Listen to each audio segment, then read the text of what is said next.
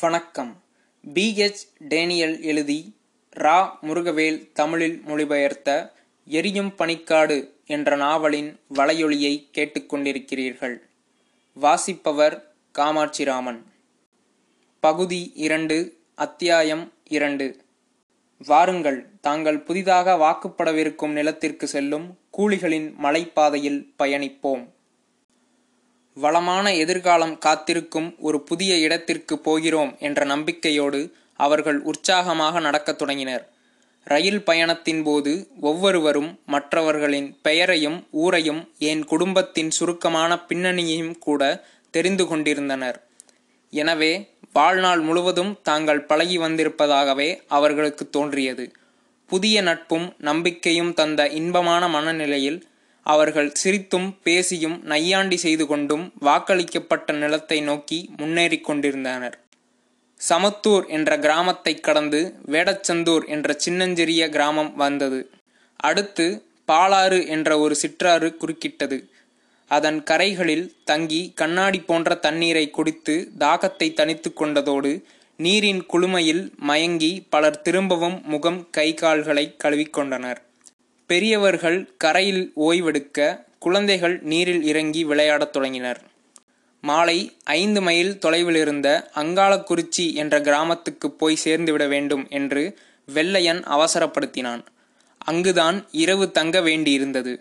பெரும்பாலான பெண்களும் குழந்தைகளும் நாள் முழுவதும் வெயிலில் நடந்து வந்ததால் மிகவும் களைத்துப் போயிருந்தனர். அவர்களை அடிக்கடி அவசரப்படுத்த வேண்டியிருந்தது. சாலையின் இருபுறத்திலும் வளர்ந்திருந்த ஒரு வகை கள்ளிச் செடிகளில் கொத்து கொத்தாக சிவப்பு நிற பழங்கள் காணப்பட்டன. அது சாப்பிடுவதற்கு அற்புதமாக இருக்கும் என்று வெள்ளையன் சொல்லவே அவர்கள் அந்த பழங்களை பறித்து கொண்டனர். அந்த சுவை உண்மையாலுமே புத்துணர்வூட்டுவது போல் தோன்றியது. இரவு கவியும் வேளையில் அங்காளக்குறிச்சி கண்ணுக்கு தென்பட்டது.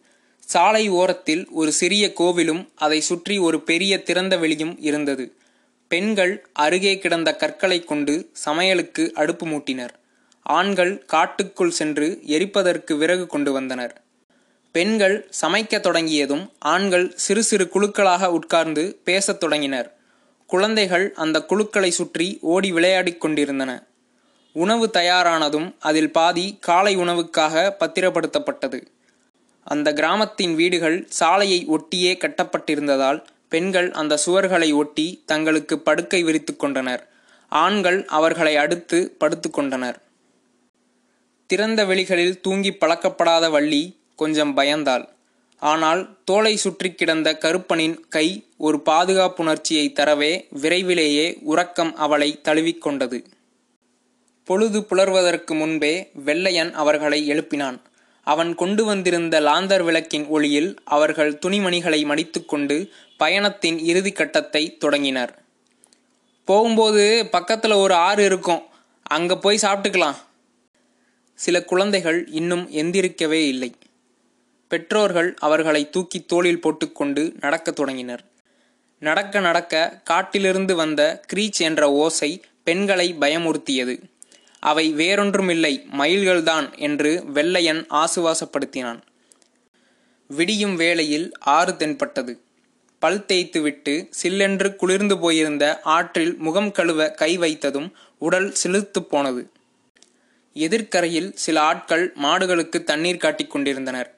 அது தேயிலை தோட்டத்திற்கு செல்லும் மாட்டு வண்டிகள் என்றும் பயணத்திற்கு முன்பு காளைகளுக்கு தண்ணீர் காட்டிக் கொண்டிருக்கின்றனர் என்றும் வெள்ளையன் விளக்கினான். திரும்பவும் நடை தொடர்ந்தபோது எதிர்க்கரையில் பத்து பன்னிரண்டு மூடிய மாட்டு வண்டிகள் தென்பட்டன. புறப்பட தயாராக இருந்த ஒவ்வொரு வண்டியிலும் கூரை வரை சாக்கு மூட்டைகளும் சாமான்களும் நிறைந்திருந்தன. ஒவ்வொரு வண்டியிலும் நன்கு உடையணிந்த நான்கைந்து ஆட்கள் சாக்கு மூட்டைகளின் மீது படுத்திருந்ததை காண முடிந்தது. அவர்கள் தோட்டங்களில் வேலை செய்யும் எழுத்து பணியாளர்கள் என்றும் பணக்கார மேஸ்திரிகள் என்றும் நடக்க விரும்பாதவர்கள் இப்படித்தான் எஸ்டேட்டுக்கு போக வேண்டும் என்றும் வழக்கம் போல வெள்ளையன் விளக்கினான். வண்டிகளில் கூரை வரை சாமான்கள் நிறைந்திருந்ததால் அவர்கள் படுத்த நிலையிலேயே பயணம் செய்ய வேண்டியிருந்தது. வேட்டியும் சட்டையும் அணிந்திருந்த ஒரு வயதான ஆள் வண்டியில் ஏறுவதற்கு முன் வெள்ளையனை பார்த்து விட்டார். இலே வெள்ளையா பெரிய பட்டாளத்தோட வர்ற மாதிரி இருக்கு. எத்தனை குழிகளப்பா கூட்டிட்டு வர? என்றார். வெள்ளையன் திடீரென்று பணிவான தோற்றத்திற்கு மாறி குனிந்து வணங்கினான். சலாம் ஐயா முப்பது கூலி ஆளுங்க வராங்கய்யா எல்லாம் புது ஆளுங்க. இன்னொரு கூட்டம் இன்னும் ரெண்டு வாரத்தில் வருது. அது சரி. சங்கரபாண்டியன் எப்போ வரான்? பொஞ்சாதியை கூட்டிக்கிட்டு பொறவால வண்டியில் வராருங்கய்யா எந்த பொஞ்சாதியில்? மூத்தவளா இளையவளா. சொத்துக்களை பார்த்துக்கிறதுக்கு மூத்தவ ஊர்லேயே தங்கிட்டா. ரெண்டாங்குடி தான் கூட வரா என்று சொன்னதும் விடை பெறும் விதத்தில் கையசைத்துவிட்டு அந்த ஆள் வண்டிக்குள் தன்னை திணித்து கொண்டார். சலாம் ஐயா வெள்ளையன் மீண்டும் மிக பணிவுடன் வணக்கம் செலுத்தினான். வண்டித்தொடர் கடந்து போகும் வரை காத்திருந்துவிட்டு கூலிகளிடம் திரும்பினான் வெள்ளையன். இவருதான் நம்ம தோட்டத்து பெரிய காட்டையா இங்கே எல்லாமே இவருதான். பெரிய துறை இவர் என்ன சொன்னாலும் கேட்பாரு நம்ம தலைவிதியே இவர் கையில தான் இருக்கு. அவருக்கு கோவம் வராத மாதிரி பார்த்துக்கணும் என்ன? அப்புறம் பாருங்க தோட்டத்தில் எழுத்து வேலை செய்கிறவங்களை எப்போ பார்த்தாலும் சலாமையான்னு வணக்கம் போடணும். துறையை பார்த்தா சலாம் துறைகளேன்னு வணக்கம் போடணும். இதை மட்டும் மறந்துடாதீங்க என்று வெள்ளையன் சொன்னான். கூட்டத்தில் இருந்த யாரோ ஒருவர் எழுதுறதுக்கு தோட்டத்தில் நிறைய ஆள் இருக்குமோ? என்று கேட்டார். ஆமாம் காட்டில் பெரிய காட்டையாவும் சின்ன காட்டையாவும் இருப்பாங்க. ஆஃபீஸில் ஒரு பெரிய ஆஃபீஸ் ஐயாவும் சின்ன ஆஃபீஸ் ஐயாவும் இருப்பாங்க. ஃபேக்ட்ரியில் பெரிய டீ மேக்கர் ஐயாவும் சின்ன டீ மேக்கர் ஐயாவும் இருப்பாங்க. ஆஸ்பத்திரியில் டாக்டர் ஐயா இருப்பார். விரைவில் அவர்கள் குழு மலைக்குள் நுழைந்தது. பாதை மேலே வளைந்து நெளிந்து சென்றது. இந்த வளைவுகளை கொண்டை ஊசி வளைவுகள் என்றும் இந்த மலைப்பாதையில் அவை நிறைய உள்ளன என்றும் வெள்ளையன் தெரிவித்தான். சாலைக்கு ஒருபுறம் மலை செங்குத்தாக உயர்ந்து நிற்க மறுபுறம் ஆழமான பள்ளத்தாக்குகளை நோக்கி சரிந்தது. அந்த ஆழங்காண முடியாத பள்ளத்தாக்குகளில் வளர்ந்திருந்த பெரும் மரங்களின் உச்சிகளை மட்டுமே பாதையிலிருந்து பார்க்க முடிந்தது. கீழே எங்கோ தண்ணீர் சுழித்தோடும் ஓசை கேட்டது. முதல் இரண்டு மைல் தூரத்திற்கு பாதை அவ்வளவு செங்குத்தாக இல்லை. இதமான சூரிய ஒளியில் நடப்பது இனிமையானதாகவும் உற்சாகமூட்டுவதாகவும் இருந்தது.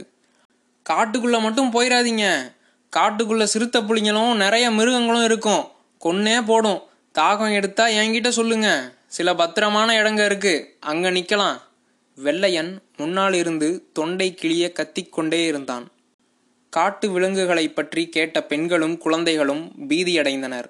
நிறைய மனிதர்கள் இருக்கும் இடத்திற்கு காட்டு மிருகங்கள் வராது என்று அவன் பெண்களுக்கு தைரியமூட்டினான்.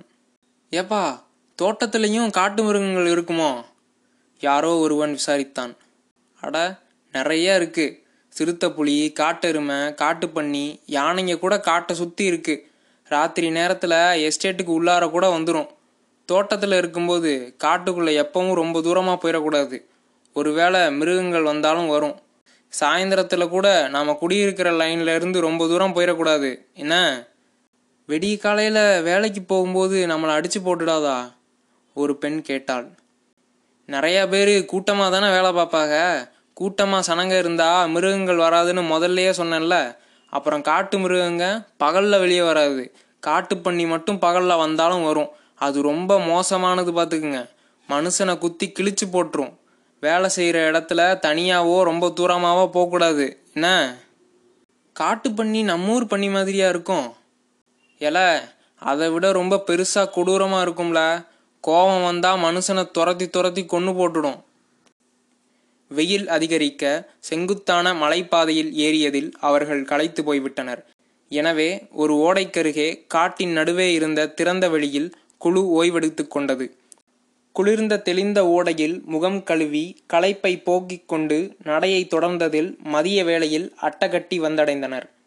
அங்கே ஐந்தாறு வீடுகளும் ஒரு டீக்கடையும் இருந்தன. இங்கனையே பொங்கி சாப்பிட்டுக்கிட்டு புறவு போகலாம் என்றான் வெள்ளையன். மேலிருந்து வருபவர்களும் கீழிருந்து மேலே போகின்றவர்களும் தங்கி ஓய்வெடுத்துச் செல்லுமிடம் அட்டகட்டி. பொள்ளாச்சிக்கு போய்க் கொண்டிருந்த சில வியாபாரிகளும் அங்கே சமைத்து கொண்டிருந்தனர். சாப்பிட்டு விட்டு உணவில் ஒரு பகுதியை இரவிற்கு பத்திரப்படுத்திய பிறகு பயணம் தொடர்ந்தது. தோட்டத்துக்கு போகிறதுக்கு இன்னும் பன்னெண்டு மைல் இருக்கு. இனி இறக்கம்தான். கடகடன்னு நடந்தா ராத்திரிக்கு முந்தி சீக்கிரம் போய் சேர்ந்துடலாம் வெள்ளையன் ஒரே நேரத்தில் உற்சாகமும் அவசரமும் படுத்தினான். மாலை நான்கு மணிக்கு ஊமையாண்டி முடுக்கு என்ற இடத்திற்கு வந்து சேர்ந்தபோது தனியாக ஒரு கட்டிடம் நிற்பதைக் கண்டனர். இந்த கட்டிடத்தில் தோட்டங்களுக்கு பயணம் செய்பவர்களின் வசதிக்காக வெள்ளைத்துறைகள் அமர்த்திய ஒரு டாக்டரும் ஒரு பியூனும் இருக்கிறார்கள் என்றான் வெள்ளையன். பியூன் வெளியே வந்து அவர்களை வரவேற்றான். வெள்ளையன் தான் கூலிகளை அழைத்து கொண்டு குமரிமலை எஸ்டேட்டுக்கு போவதாக கூறினான்.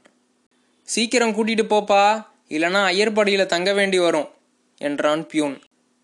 ஐயர்பாடியில் கட்டிடங்களே கிடையாது என்றும் இரவில் கடுங்குளிராக இருக்கும் என்று கூறி வெள்ளையன் இரவுக்கு முன் எஸ்டேட்டை அடைந்துவிட வேண்டுமென்று எல்லோரையும் விரைவாக நடக்கத் தூண்டினான். ஐயர்பாடியை அடையும் போது சூரியன் தொடுவானில் மறையத் தொடங்கியிருந்தது. பக்கமா வந்துட்டோம். கொஞ்சம் வேகமா நடப்போம். இல்லனா பொட்டக்காட்டில் ராத்திரி மாட்டிக்குவோம். குழந்தைகளையும் தூக்கி நடந்து களைத்துப் போயிருந்த பெற்றோர்களால் நிற்கவே முடியவில்லை. இறுதியில் தேயிலை தோட்டம் வந்து சேர்ந்ததும் நேராக லயனுக்கு அழைத்து செல்லப்பட்டனர்.